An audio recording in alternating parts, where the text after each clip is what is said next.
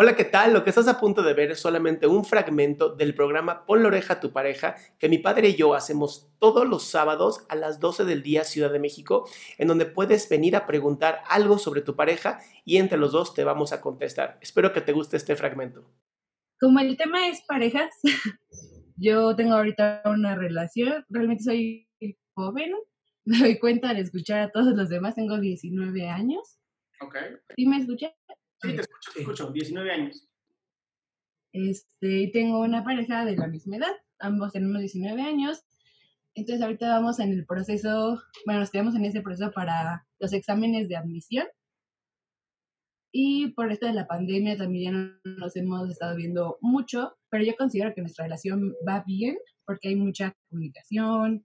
No sé, yo siempre para la relación amor, respeto, comunicación y todo eso. Pero eh, algo que me inquietó recientemente, de hecho fue creo que en esta semana, eh, me comentó que este lunes sería como la última vez que nos veríamos hasta que nos aplicaran nuestros exámenes, porque él quiere estudiar muy arduamente. Y entonces me hizo sentir un poco molesta, inconforme, también triste y como con menos importancia para él, porque pues yo siento que los dos estamos ahorita en el mismo proceso, ambos estamos estudiando, estamos luchando por nuestras metas, por conseguir ese objetivo. Entonces yo no logro como divisar el por qué yo sí puedo darme el tiempo para verlo, para pues sí, tener esa atención con él. Y aparte también seguir en mis estudios y él no. A ver, dame un también... Jenny, un segundo. ¿E-, ¿Es un él o un ella? Él. ¿Es hombre? Ah. Y su cerebro solamente puede hacer una cosa a la vez porque es, hombre. no sé. Y a ti te cabrona que no sea mujer. No. O sea, que él se tome tiempo para poder estudiar. No te dijo, oye, dame tiempo que me quiero ir a masturbar y platicar con mis amigos. Te dijo, quiero, quiero estudiar porque si estoy contigo, mi, todo mi cerebro se, se le acaba la sangre porque se va a otra parte de mi cuerpo, ¿no? Y entonces nada más estoy pensando en cómo verte aquí, mami preciosa, divina, ¿no? Eso está mal, porque el güey quiere estudiar. No, sí, o sea, yo me refiero a que no es como que tampoco nos veamos eh, eh, diario o ni siquiera una vez a la semana, ¿sabes? Fue como, la última vez que nos vimos fue el 25 de mayo y nos vamos a ver este lunes. Y antes de esa vez fue un 15, 13 de abril, por ahí. Entonces, como una vez cada mes por todo eso de la pandemia también yo no estoy como de novia intensa de no, ¿por qué no me quieres ver o así? O sea, yo entiendo y que él también le da mucho miedo todo esto del coronavirus. Vivimos en el Estado de México, entonces no sé si eso también aviva más toda esta preocupación. Entonces yo entiendo eso, yo tampoco quiero ponerlo en riesgo a él, no me quiero poner en riesgo a mí, pero que de golpe me diga así de, no te voy a ver en dos meses, dos meses y medio, y siento que lo justifica con el examen y eh, tal vez es un poco mi inseguridad y... ¿Sabes qué haría que este, este, cabrón te dijera, no, espérate, ¿nos vemos? Que tú le dijeras, ah, ok, no te preocupes, qué bueno, yo también pensaba en darme un tiempo de ti. Y en ese momento va a ser como, no, ¿por qué? ¿Por qué? No, ¿por qué me quieres hacer esto?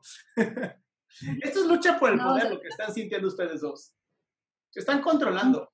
Y ninguna relación de 19 años debería estar así, mi cielo.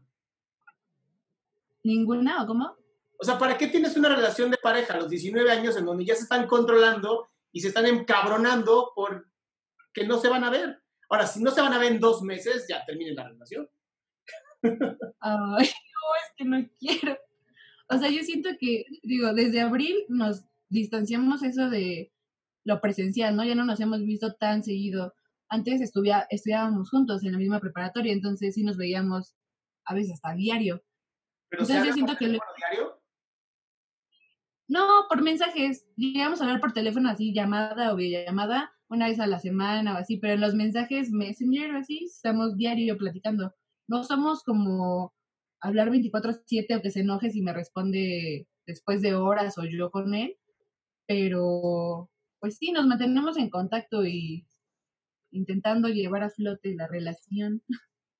Pero yo siento que va bien, o sea, solo fue este pequeño, eso que ni siquiera lo he hablado con él porque te digo que va a pasar el lunes, porque lo, me lo comentó por mensaje, yo le dije que mejor lo habláramos en persona, porque pues, no tenía mis argumentos preparados para darlo en ese momento. O sea, no sabía si darle o no permiso, en pocas palabras. Algo así, sí. Bien. Nada más, esa, esa es la frase que quiero que analices. ¿Por qué tú deberías de darle permiso? Ok. No es tu hijo y no es tu papá y no es nada. o sea, Eh, esposos. es que Ahí está el problema, Jamie. Es el darle permiso. Es que siento que sí, porque sería como obligarlo, ¿no? A ver. ¿Cómo? Aquí el problema que yo estoy viendo es que tú quieres controlarlo, ¿no? Porque si él decide que no te quiere ver en dos meses, tú le puedes decir, bueno, entonces ya no andamos y listo. Ajá. Pero es como, no, no, no, no. No solamente no me vas a no ver, sino que vas a venir, vas a hablar conmigo de por qué quieres pedir permiso. Y tienen 19. Sí. Amor, de verdad resuelve este conflicto tuyo de querer controlar todo porque de te, te va a traer muchos problemas en el futuro. Creo que sí, sí es mucho en mi, mi lado de querer controlarlo, no solo con él, me ha pasado últimamente, tal vez la cuarentena me lo avivó más con Claro. otras personas, el ver que ellas están mal y que yo sé cómo pueden estar mejor y que no lo hagan, como que me enoja conmigo misma y con ellas.